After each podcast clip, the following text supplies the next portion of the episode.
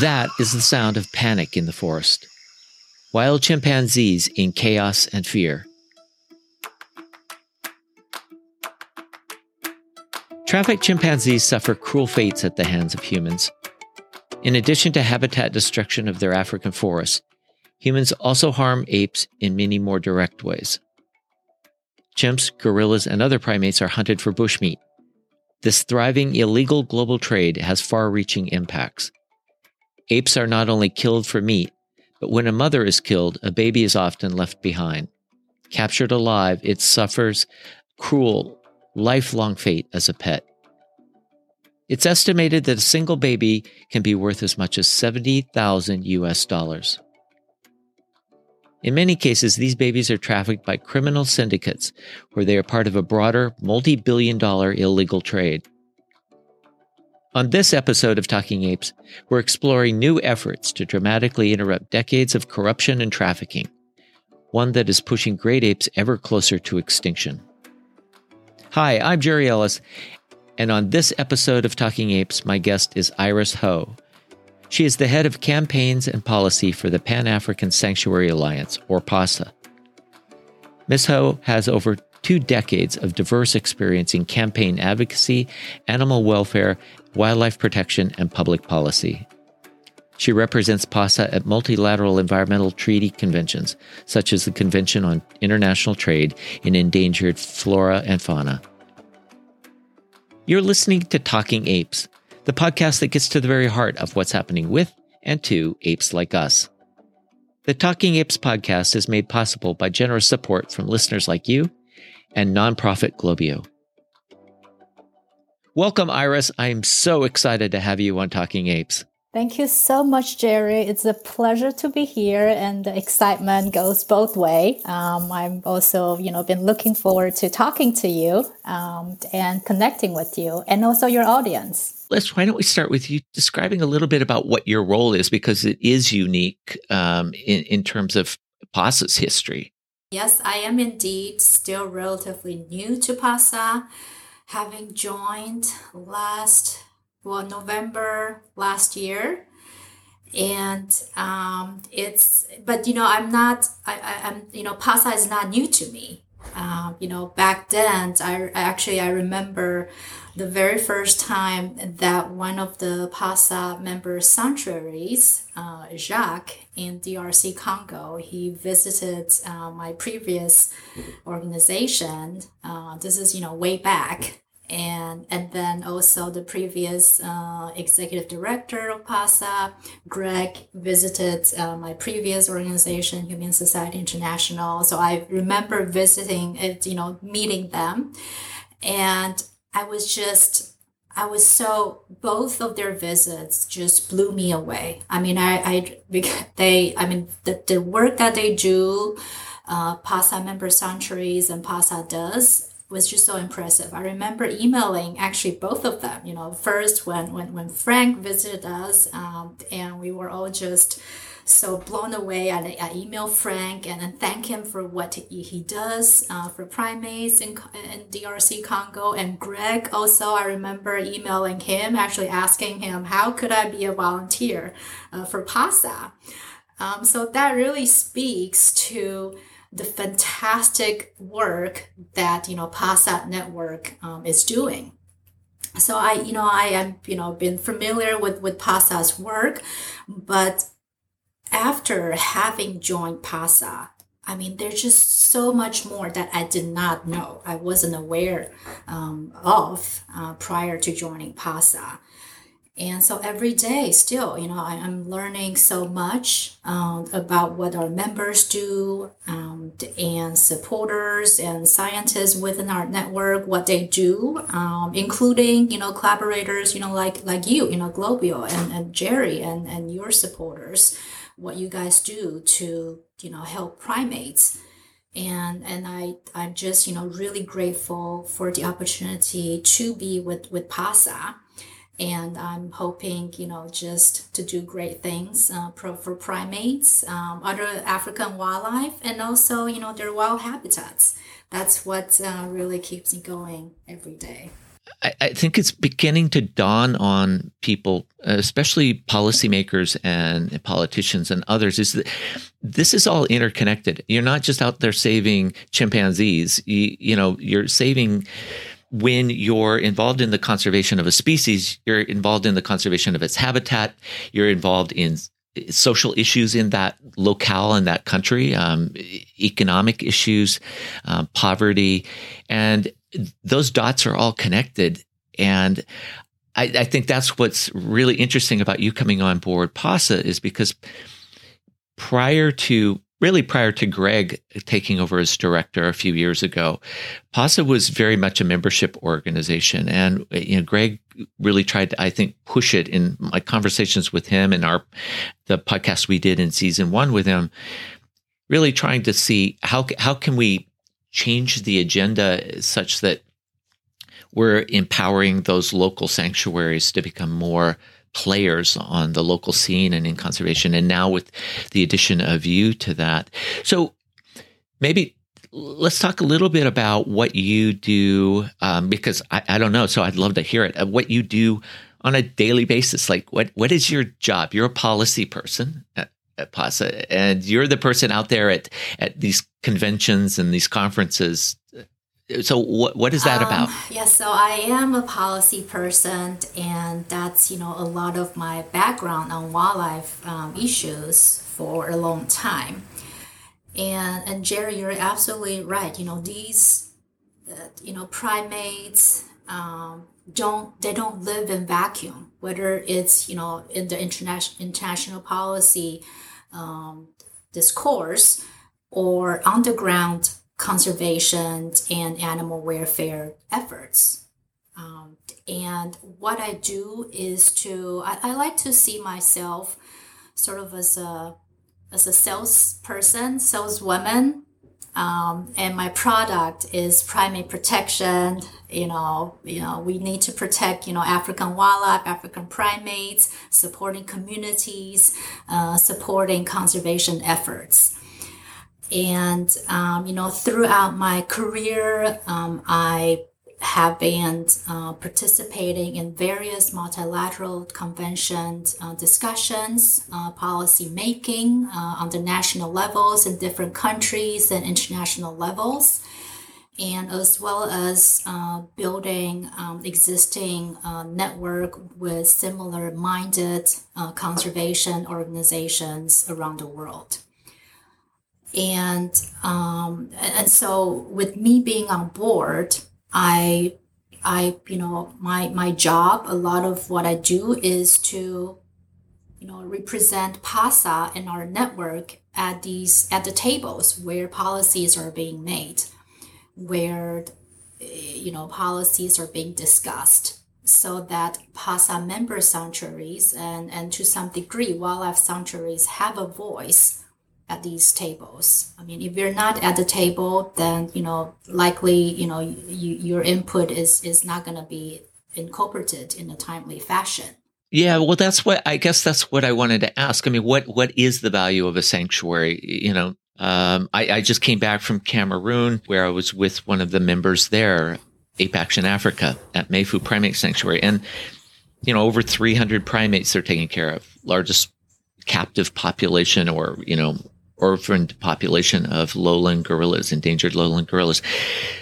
What, can their role be on an how does that translate to an international setting? I mean, when we start talking about what UNEP does and CITES and IUCN and all all these other groups, I mean, can you bridge that gap for me? Um, so you know, I, I think there's still um, there's still not enough recognition within the greater wildlife protection slash conservation world to to see sanctuaries as part of the solutions to combating you know wildlife trafficking illegal wildlife trade um, or climate change you know depending on what the, the, the specific sanctuaries do. And that's also something that i didn't realize until i joined pasa is that you know there are quite a few you know three um, I think three quarters of PASA members um, have anti poaching activities.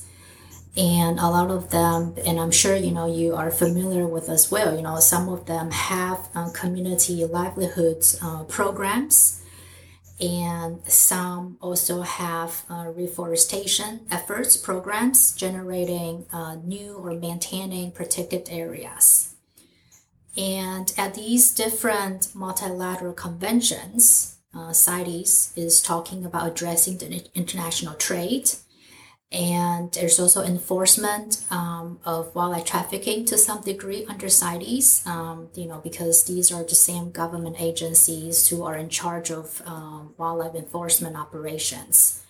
And then, you know, with the Convention on Bio- Biological Diversity, you know, looking at um, the big picture, global picture of uh, biodiversity targets for the next 10 years so by being at these different um, discussions, then PASA is inserting um, the view and voice of sanctuaries in these discussions um, as they take place.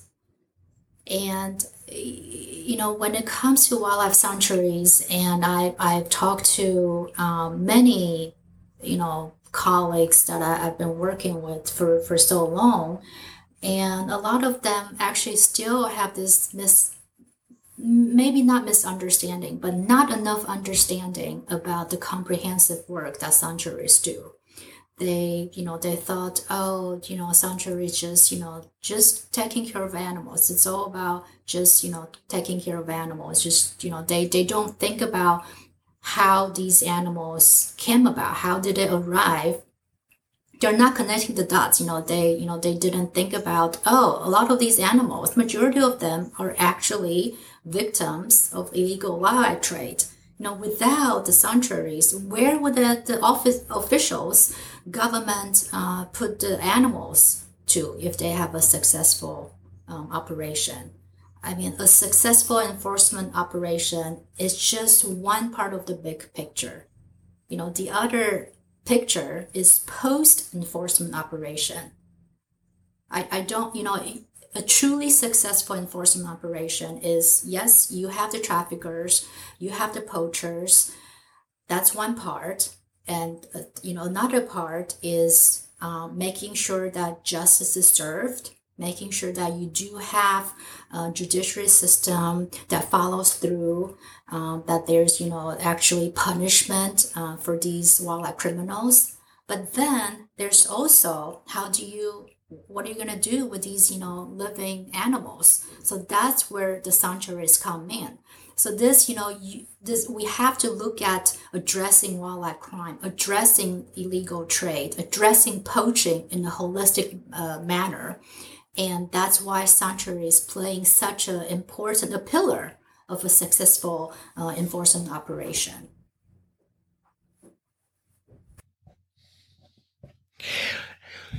Yeah, do you think part of the misconception that people have about the role sanctuaries played is it is almost by their own doing because if you if you look at any of the social media and that's that tends to be one of the main avenues in which people interact with the sanctuaries, um, Facebook and you know Instagram or whatever. And what you see is babies. You you know it's just this parade of of babies. Uh, un- unfortunately, part of that parade is because they're constantly getting rescued animals, um, and it's a it's a much um, despite the efforts over the last couple of decades, that hasn't slowed at all. I mean, we're seeing just as many animals. In fact, during the pandemic, um, some of the sanctuaries saw an actual increase, and we can get into maybe why that happened. But the fact that that's the only view that most most of the public gets to see is is put out there because because of that. I mean, I just you know the the Jane Goodall Institute. I just got a couple of uh, emails popped up on my screen early this this morning, and it was like you know reaching out for obviously for donations, but it was because we've got just you know these rescues and these things that were going on because they uh, they support uh, directly a couple of the sanctuaries, and it just seems like that's the only message. We don't see this uh, this holistic um, sort of approach to stopping poaching that you're talking about. And I'd, I'd love to dig into that a little bit more um, because there are these parts. There, the, there's the, the trafficking illegal part. Um, and maybe you can describe each of these parts maybe in a little more detail and help us break it down because this is a you're the first person we've had on the podcast in in now you know over a year that really probably understands it better than anyone else. We've had people like Ophir Drori and others on that are involved in the actual in one of these pieces, but this idea that there are these three silos. So that the trafficking, the judiciary, and and then the I guess the sanctuary piece or the the rehab reintroduction piece.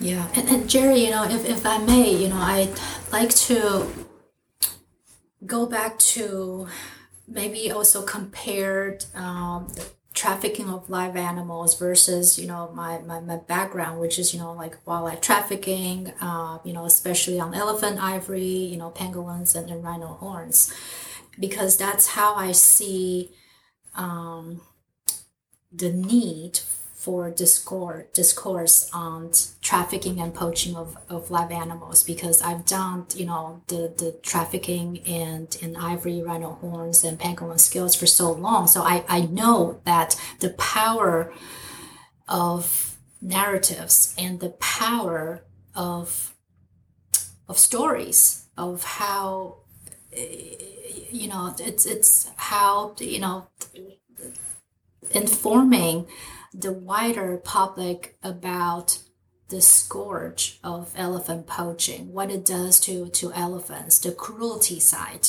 you know, the cruelty of um, shaving of a, a horn of of a rhino who, you know, could still be alive, you know, and the trafficking of, of pangolins, the, the staggering amount of pangolins being poached.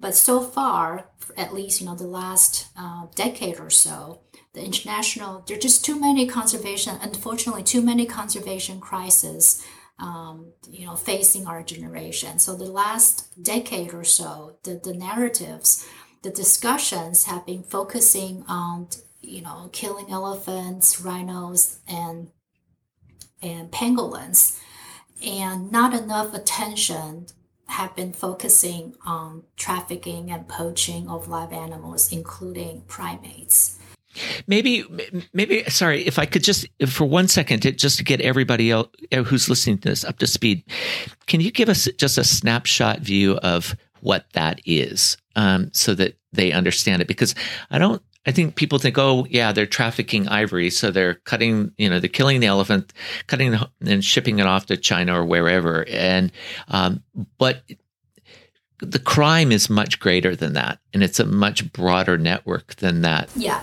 and and i, I think you know jerry that that's a really good point because um, the tackling the trafficking of elephant poaching rhino horns and pangolin scales uh, to some degree is was deserve its urgency because these crimes intersected with for example um, you know national security of the United States. If we look at who were poaching elephants uh, back then, you know, we're talking about armed militias, we're talking about, you know, Al-Shabaab, you know, groups with terrorist uh, connections. And so very rightly so that the, you know, wildlife trafficking um, was focusing on stopping elephant poaching, you know, about you know 144,000 you know elephants were poached um, in a decade, the last uh, decade, and so those were urgent uh, crises, and that's why you know the majority of the discussion when it come when it came to wildlife trafficking we're focusing on these uh, species because we're talking about you know billions of dollars you know as, as a whole uh, for wildlife trafficking illegal wildlife trade uh, which you know rank you know one of the top five uh, illegal um, activities worldwide. And and with that in mind um, it's it's in my view uh, more discussions need to be, you know, talk about um, trafficking and poaching of, of live animals, especially primates, because, you know, we're talking about species that, first of all, they're sentient beings, and second of all, you know, we're talking about animals that um, are close relatives to us, and third, unlike you know, elephant ivory, pangolins, rhino horns. Once you seize them, you put them in a, in a storage, which requires a lot of, you know, resources, of course, to make sure that there are no leakage um, of these uh, seized products into the marketplace. But caring for live animals, we're talking about lifetime commitment. And I think a lot of the times, um, I don't think policymakers make that connections. Or it's you know it's not in their calculations when it comes to oh you know let's do an enforcement how much do we need? But do we look at the financial responsibilities of caring for these confiscated animals? Who a lot of you know a lot of these animals will need maybe will not be able to repatriate it back to the wild, you know, because of the traumas that they experience or the injuries that they suffer during poaching and trafficking. Um, and, and so that goes back again is that it's it's really we're doing our you know disservice if we look at wildlife trafficking, but yet you know, not enough discussion are looking at trafficking and poaching of live animals and primates, and especially the rehabilitation and care for these seized animals. Because again, you know, this is you know lifelong commitment, and it's it's and and this goes back actually to your question earlier, you know, point that you're talking about. You know, sanctuaries are you know we see on social media it's you know ba- images of babies. That's because that's that's that's what they receive as you know who they receive as you say. And and human beings unfortunately we need to be reminded that you know wildlife crime there's a face behind these wildlife crimes. And the face are yeah you know the, the face of a baby chimpanzee um, you know or the face of a, of a, a baby bonobo um, and and and we that's you know how we can sanctuaries can you know educate the public and remind the policymakers and put these uh, this you know concept of wildlife crime with the face. So you're a policymaker. You've got these three silos. Where where do I think it's easy to say, okay, we just, I mean, we have to attack it on all fronts if we're going to make a difference. But, but where is the real linchpin in all of this? Where is the, if, if you were going to, you know, everybody was going to leave their logos and egos at the door, which is tough in conservation, and get in a room and say, okay, here's how we're going to attack. And let's, let's focus on, on the, the primate trafficking for a moment where where do we start? Where's the key point where you think if we could make if we could make a change there, that would start having a ripple effect across the board? We're going to take a short break from our conversation with Iris Ho, and we'll be back in just a minute. I want to check in with our assistant producer, Demelza Bond, and see what's going on behind the scenes and on all of our social media tracks. Hi, Demelza, what's happening? Hiya, Jerry. Well, it's really good to have Iris here with us today. She's really, you know, an expert on uh, changing global policies regarding the, the illegal wildlife trade. So I'm super excited about that. And it's really great to be connecting with the PASA team again because I used to volunteer for them. So I just want to tell everyone to check them out because they are really an industry leader. They're an amazing organisation. They are. We have a lot of friends over there, and some of you may have heard the podcast we've been doing with some of their staff here, um, starting with their new executive director, Kelly O'Meara. Anyway, you could check out those over on our Talking Apes website. And that's how's that going with the new site? Oh, wonderfully. Yes, we, we had a very successful launch um, a couple of weeks ago now. And um, yeah, we've, we've been having lots of good feedback. So thank you, everyone. Please do visit. It's talkingapes.org. Wonderful. Speaking of feedback, I heard you you have been hearing from folks and it's all positive. Yay. yeah, we have. Yeah, the reviews have started to roll in now. We did ask people to send in comments and reviews that we could read out. So I'm going to get right into it and read out the first one. Um, and this is from the lovely Bruce McCammon. So he says that he likes our wide range of topics and that the podcast helps him understand the complexities of ape conservation. And then he says there is a strong sense of curiosity and respect between Jerry and the people he interviews. Listening to the interviews helps inform me, not only about apes, but also how to think about my personal efforts in local conservation issues. Wow, that no, that's exciting. Um, I mean, and that's exactly what we were trying to do when we launched Talking Apes. Um, and so it's it's really fun to know that we are we're connecting with people out there. So thank you, Bruce. Appreciate the the feedback. And how can people for for people who do want to chat with us? How can they get a hold of us?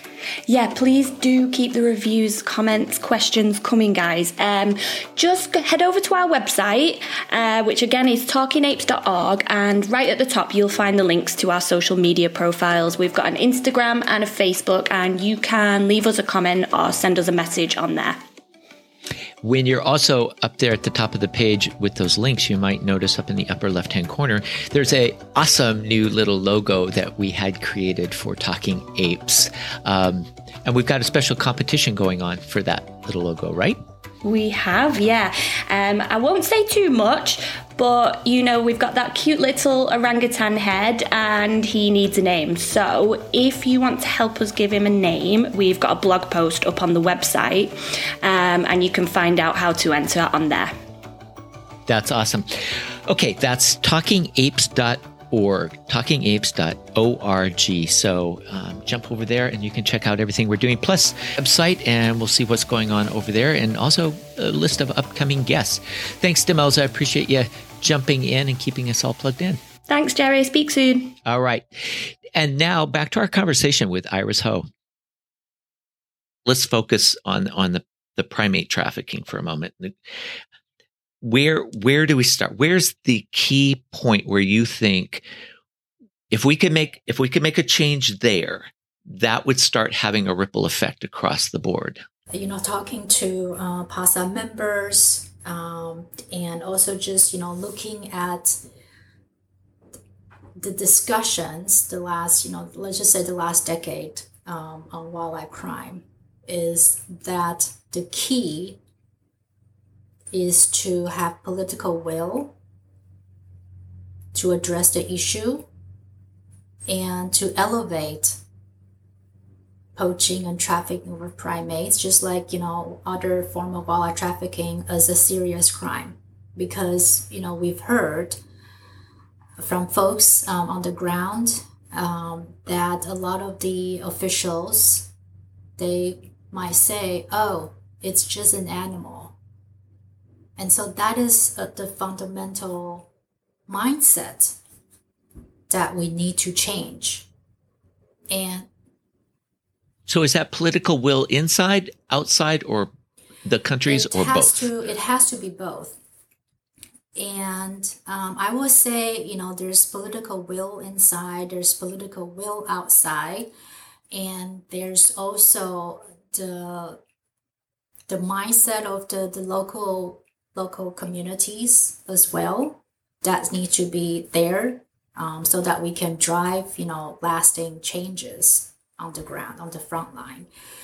And when it comes to political will i do see that um, there has been um, in you know very high level political will internationally especially on governments, you know, in, in, in Europe, uh, UK, and the US, seeing wildlife trafficking as, as a priority, conservation, conservation priority.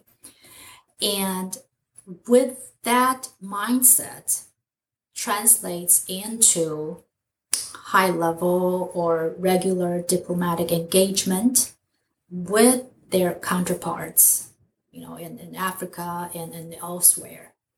And so you need to sustain that level of engagement on the political level. And with that, to work in tandem with groups on the ground like PASA members, who are many of them are tackling the illegal trade or the protection of primates on the ground. You know, work with communities um, and work with enforcement agencies. So you need to have these, you know, multi levels, really layers of collaborations and conversations and dialogue going on. Um, it's you know it's a yeah it's a complicated you know situation and therefore you require multi layers of solutions.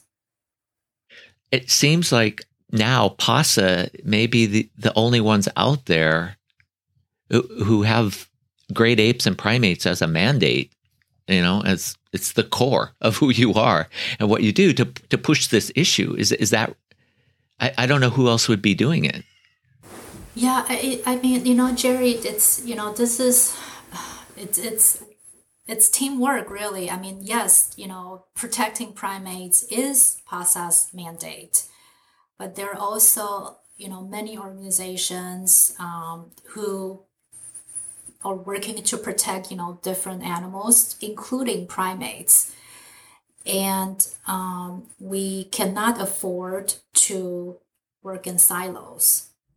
And, and that's you know why I think that's one reason that um, I see my my mission again, you know, is to connect PASA network with the with the wider international policymaker communities, you know, with the conservation and animal protection uh, communities, because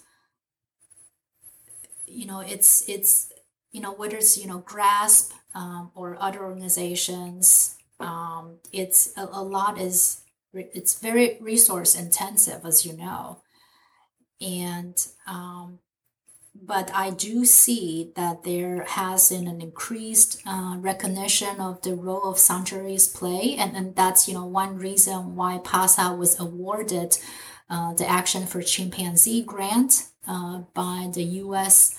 State Department, uh, the Bureau under Bureau of International um, Law and Narcotic Affairs (INL). With that grant, um, allows our members or you know sanctuaries on the ground, specifically in West Africa in this case, to take the lead in coordinating with relevant stakeholders, you know, government agencies, in tackling uh, trafficking of chimpanzees.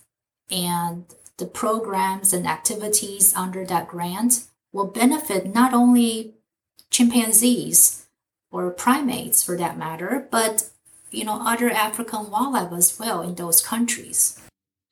Yeah, uh, there's there's two parts to that that I, would love to talk about. One is the fact that it was the International Narcotics and Law Enforcement or Environment what is it? It's, yeah, law enforcement affairs that you got the grant from, which just seems kind of bizarre. Uh, um, yep. You know, it's it wasn't the U.S. Fish and Wildlife, or it wasn't you know some what you normally think of as a more conservation based group. It was law enforcement and narcotics. So maybe you can explain that a little bit, like why they would be the ones giving you money for a program called Action for Chimpanzees.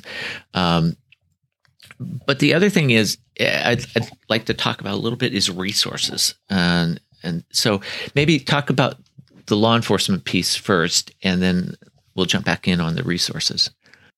So for actually for um, when it comes to U.S. government grants on combating wildlife trafficking or conserving species, it's uh, you, in addition to U.S. Fish and Wildlife Service, uh, the U.S. State Department also sees combating wildlife trafficking um, as a policy prior- priority, and that goes back to again, you know, this is you know maybe more than ten years ago um, when um, when then President Obama designated wildlife trafficking as a national security um, interest issue. And, and so, with that designation, since then, there has been a whole of government approach within the US in addressing um, crime of uh, in natural resources. And that's why, you know, the last, you know, decade or so, uh, State Department, INL, uh, specifically has been funding various programs around the world and um, you know supporting law enforcement capacities and you know other ways to tackle wildlife crimes and that's when our action for chimpanzee grant came in and we're not you know the only organizations that have been awarded to tackle wildlife crime by INL. You know, there are a number of organizations uh, that does that. And State Department does play a very important role in driving the U.S. foreign policies and um, wildlife conservation and also tackling wildlife crime. And specifically, under our Action for Chimpanzee grant, um, there are you know different components with this uh, with the, within this grant, and one is to um, support um, the, the uh, capability and capacity of the ju- judiciary branch and also law enforcement um, officers, and that will be you know through trainings um, of these uh, government stakeholders.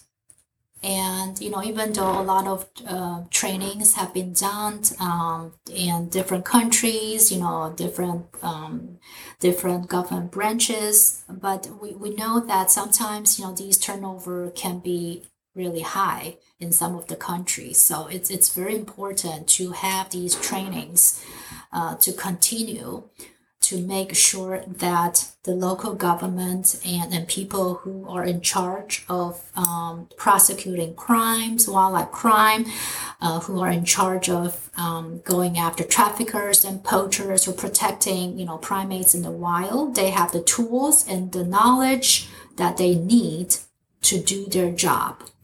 So one component is uh, is uh, is the trainings and then another component within this grant is um, um, boosting anti-poaching um, abilities.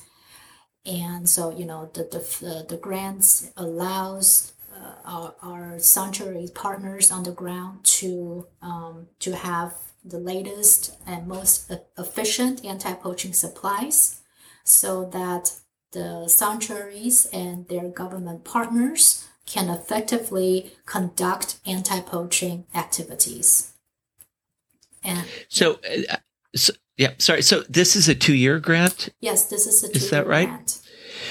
So, what is the likelihood? I mean, because this seems like to be a chronic problem in, in, in conservation, um, it, and and now I guess we could call it other issues because there the way they blend and mix now with know, wildlife crime and international terrorism and all of that mixing together. What? Uh, yep.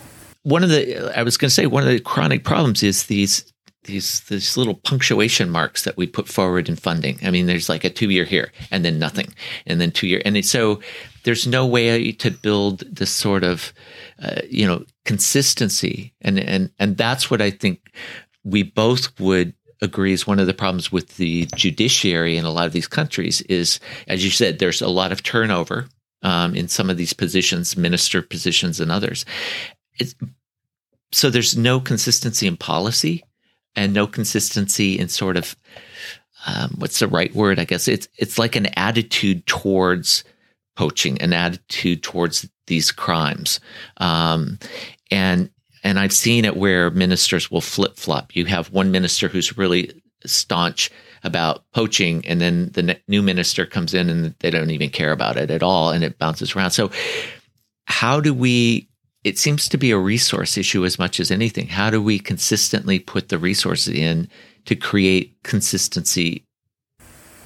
Yeah, yeah, and and Jerry, you know, before answering that, I would just also just you know add a third component of our grant, which is a, very important component, uh, which is um, analyzing the DNA biosamples of the chimpanzees uh, that are under care of that are under the care of uh, of sanctuaries, and then compare their DNA with the DNAs of wild chimpanzees in that country so that we would hopefully that mapping will let us understand that where the chimpanzees came from and then you will be able to map out the um, hot poaching uh, poaching hotspots by knowing where the animals came from in the wild and if we also have where the animals were seized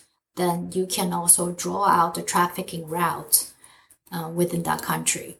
So that's so maybe ex- maybe explain that a little bit more for people listening because I, uh, my guess is most people would think well if it's Cameroon and there's a chimpanzee seized must come from Cameroon, right? Yeah, so we're talking about within the country. So, um, or, or maybe we don't know. Uh, it could be trans, you know, boundary uh, trafficking. So, for example, um, if um, yeah, you know, if we're talking about say Sierra Leone um, or Cote d'Ivoire, right? Um, and so we will um, analyze their uh, genetic specialist um, that will analyze. We will analyze the chimpanzees. Um, that's the DNA samples of chimpanzees in our member sanctuary Tacugama in Sierra Leone, and they will compare that um, with the maps, the, with the biomaps of chimpanzee, wild chimpanzees in different parts of Sierra Leone. And, or even the region, you know, we, we don't know, you know, in case they are traf- traffic internationally across borders. And hopefully, um, we have enough mapping of, uh, of DNA samples of the wild chimpanzees within Sierra Leone to know where, approximately where in Sierra Leone that these animals came from, then, you know, theoretically, then we can say, oh, you know, this is this area in, in Sierra Leone um, could be a hot, uh, a poaching hotspot. Uh, but, you know, we don't know, you know, maybe the chimpanzees um, came from other countries um, nearby and so that you know it's uh, that's you know the beauty of science that you don't you know have these uh, preconceived conclusion. You let science and data dictates um, let us know what they find. Well that seems to uh, that, that seems to support exactly what i was saying. It seems like we you can't do that in two years. It seems like we need that that sounds like a, a decade plus long project to, to map DNA and match it to trafficking yeah. routes and populations? Well, yeah, I mean, it is, it can, I mean, mapping, you know, the te- technology itself, you know, the analysis itself, you know, doesn't take years. Um, and so within the data that we are able, we will be able to generate can only tell, you know, what's been happening the last two years or so. And so you're right, right? You know, the poaching patterns and trafficking patterns could change over time. And there does, you know, there is a need for uh, consistency. And that's, I, I, guess, in a way, I, yeah, it, you know, can behoove us uh, who are doing the work to make sure that to remind um, policymakers and grant uh, grantor organizations or foundations and government agencies that you know two years is not enough. Um, this is uh, this if we want to address the root cause it, it takes you know years. And and hopefully um, they will recognize that. And I, I do think that a lot of them do recognize that. Well yeah that just seems uh, especially since we uh we as an organization, Globia, were have been very involved with Tacugama in Sierra Leone in developing uh, what's called the Chimpanzee National Animal Awareness and Protection Campaign. Um, we were there for a couple of months last year working on the strategic plan for that and uh, have pulled together funding um, to help with the on the ground activities And, in one of the things that was was I wouldn't say it was shocking, but it was surprising. Is eh, we felt like, um, as you know, it, it was a couple of years ago that Tacugama was able to get the chimpanzee recognized, or the Western chimpanzee recognized as the national animal, the first country in the world to to name a, a you know great ape as a national animal, and uh, yep. So but nothing actually happened. At two years, there was a big celebration. You know, Jane Goodall showed up, and and there was a lot of fanfare, and then nothing happened. And that was part of the strategic plan that we worked on with them. Was we, what is the awareness on the ground? And we started with the capital city, uh, and one of the so we did surveys street surveys literally. We got funding to do street surveys there and to ask people about the national animal. And the the two two of the most prominent animals that people thought were the national animal one was the lion which makes some sense sierra leone um, although there hasn't been a lion seen in sierra leone for some time. Um, and the other was the cow. Um, and so so I mean, it just indicated the work ahead that here this thing has now been the national animal for a couple of years, and basically the people within the capital don't even know, much less rural areas where this where poaching is going on and where other issues are at stake, and it, it really it, it really illustrated, I think, where the resources need to go to just create ground level awareness.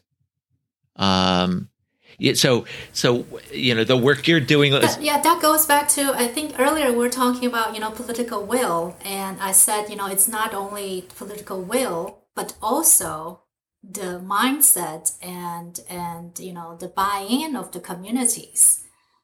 And that's what's you know will drive the lasting transformative you know changes really on the ground for generations to come. And, and unfortunately you know the, these doesn't happen overnight. But you know look at you know what Tacugama has been doing. Even though you know you did the strategic planning that was two years ago and with the national animal but they did have a this past may you know a few months ago they did have a national chimp week chimpanzee week which was you know just I'm, I myself, I just absolutely love it. You know, I enjoy the footage that I've seen, you know, out of Sierra Leone, seeing people, you know, being so joyful, celebrating their national animal. And we, I mean, it, it's, it's, it's, it's just, you know, it takes a long time, but we have to be persistent. Um, and it's it's funny that you say you know cow was you know, one of the two countries that people talk. I guess you know when you said that I was like yeah out of sight out of mind. Um, we often say that, and that's you know that's a reason why for, for me representing PASA at these you know various coalitions and various conferences is to yeah remind people hey the sanctuaries are here and the sanctuaries are are should be an integral partners to your work on the ground you know from community engagement to conservation to animal protection. And same thing you know with engaging government partners um, whether it's you know trainings or other collaborations. And you know engaging the communities is just you know keep engaging them so that it's in their mind it's not out of sight out of mind anymore. They continue to to you know to to remember and to to know that hey you know we do have chimpanzees in Sierra Leone. It's our national animal. It's our national pride. It's part of our natural heritage. And we have and national pride. You know i i've you know been thinking a lot about this is again it's part of the you know the, the stories and narr- the narratives of centuries that not only these animals many of them are the natural heritage of you know different countries african countries but we also have sanctuaries who employ so many local locals and and you know the nationals of you know cameroonians um, or Sierra Leone's who every day their job is caring for these animals. And I, I don't know how many, you know, their fellow uh, citizens know that or think about that. And I think that's a very powerful and an important uh, story to tell is that you know not only we have these wild animals but we also have people you know our fellow citizens their job is you know protect these animals in the wild and some whose whose you know daily life day you know in and out is caring for these animals for the rest of their lives and I, I think a lot of people you know whether they're international audience or local national audience will be touched by that I'd like to end with this. Like, what what gives you personally hope? What gives? Yeah, I mean, you see in your in in your job, your job before this, and now your job at PASA. I mean, it would be easy to have a lot of despair. I mean, you see a lot of crap happening to wildlife on this planet, and I just like what. How do you find that hope? I mean, obviously, you you probably do have moments of despair, but like, what what drive what drives you to yes. keep doing this and want to do this? Jerry, I'll be honest with you, um, that to not have despair, to not feel frustrated, to not feel angry, to not feel sad will be a lie. It's impossible. I mean, if you care enough, if you've seen enough, you will feel all these negative emotions. And sometimes these negative emotions drive me going. But more importantly, I mean, there were many times, you know, in, and, and I'm sure your listeners will feel the same is that are we making enough changes? It's, you know, it's, it's hard not to despair um, sometimes I, you know, I feel like, you know, one day I'm like, yay, I'm making, you know, five steps ahead. And next, like, oh, darn, it's, you know, three steps backwards or even six steps backwards. But what keeps me hopeful and what keeps me going, and that's, you know, actually a major reason why I, I joined PASA is connecting with and seeing the people on the ground, in this case, you know, Africa, the advocates on the front line every single day, putting their lives in danger and caring for individual animals. That, you know, I've done so much policy stuff, but without that connection without that that appreciation for people on the ground on the front line is what keeps me going. You know we sit here you know i'm here in washington behind my computers um, you know going to these you know big conference halls um, but you know i'm always reminded of so many people whether they're sanctuaries people or you know or, or undercover investigators or just you know like a small local you know nonprofit one person army most of the times in many of these developing countries fighting for what they believe in. I think you know how, how can that not be motivated by that? And you know i shall never lose that personal empathy for them and also for the animals.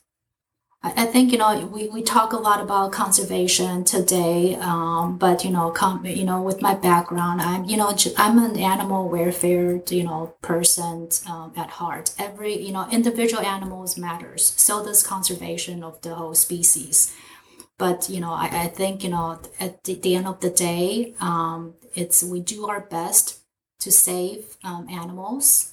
And you know we do our best to to save the species um, in a bigger picture sense. Yeah thank you.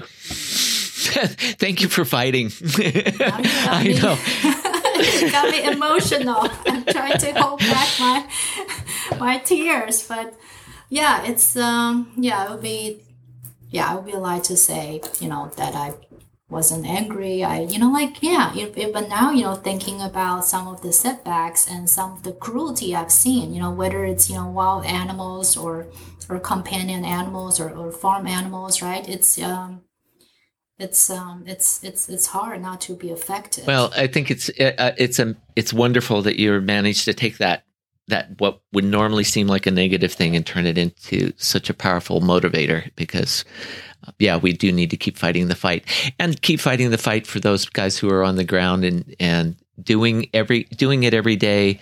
Um, you know i just spoke to somebody not long ago who had their life threatened multiple times because of what they're doing. And it's just like and they're never they're never going to be their name will never be seen in the big conservation world and if they get murdered tomorrow for what they're doing, basically nobody will ever know they existed except for all those animals that they managed to, to save and protect. And so, yeah, yeah. I mean, just, you know, giving up is not an option. Exactly. Well, we do have to to bring this to an end at some point, I guess, and so we can start another one at some point. Thank you so very much. I really do appreciate you taking the time, and um, and this has been really fascinating. And let's do this again soon. Yeah. No, thank you so much, you know, Jerry and Demelza, you know, for giving me this platform. Um, and also for giving PASA this opportunity, these opportunities to speak to your audience. And I'm sure that you know we will continue our conversations, many conversations to come, and engaging you and then also your audience um, for our shared, you know, passion for primates and, and wildlife.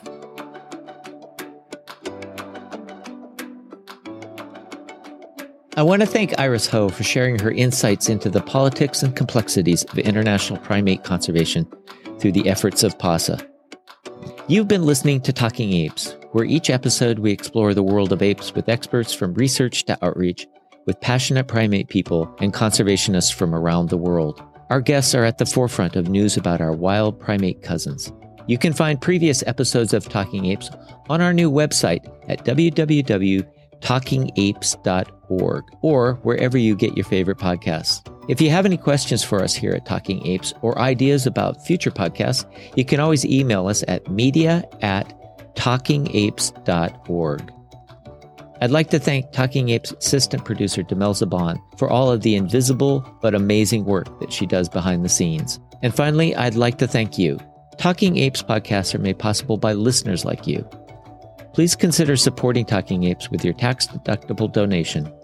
And you can find it, a link to that on our website at talkingapes.org. That's talkingapes.org.